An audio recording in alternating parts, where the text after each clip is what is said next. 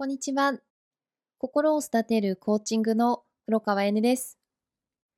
今回は私たちは輝いている見た目の奴隷にならないをお話ししていこうと思います。よろしくお願いします。私たちは他人の評価よりも輝いています。しかし、見た目だけにとらわれて、そうじゃないといけない世の中になっているのではないでしょうか。それは自分自身を否定してしまうことになって、本来の自分を封じ込めてしまいます。素の自分でいられない。それが恥じらいになっています。またそれがいじめになってしまったりします。それは見た目の奴隷になってしまっているのではないでしょうか。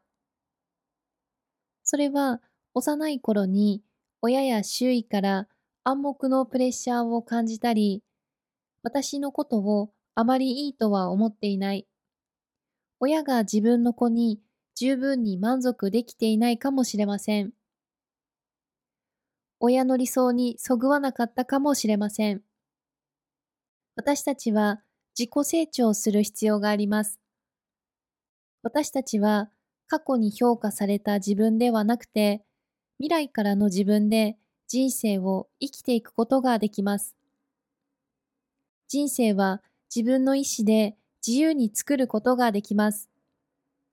未来を自由に描くことができます。何か質問してみたいことや、コーチング無料セッションを試してみたい方は、気軽に下記の LINE からご連絡いただくか、または、センドイヤーボイスメッセージの URL をクリックしていただいて、インスタグラムマークからインスタグラムへ移動していただいて、DM からご連絡いただければ、私が直接返答させていただきます。よろしくお願いいたします。今日もいい日です。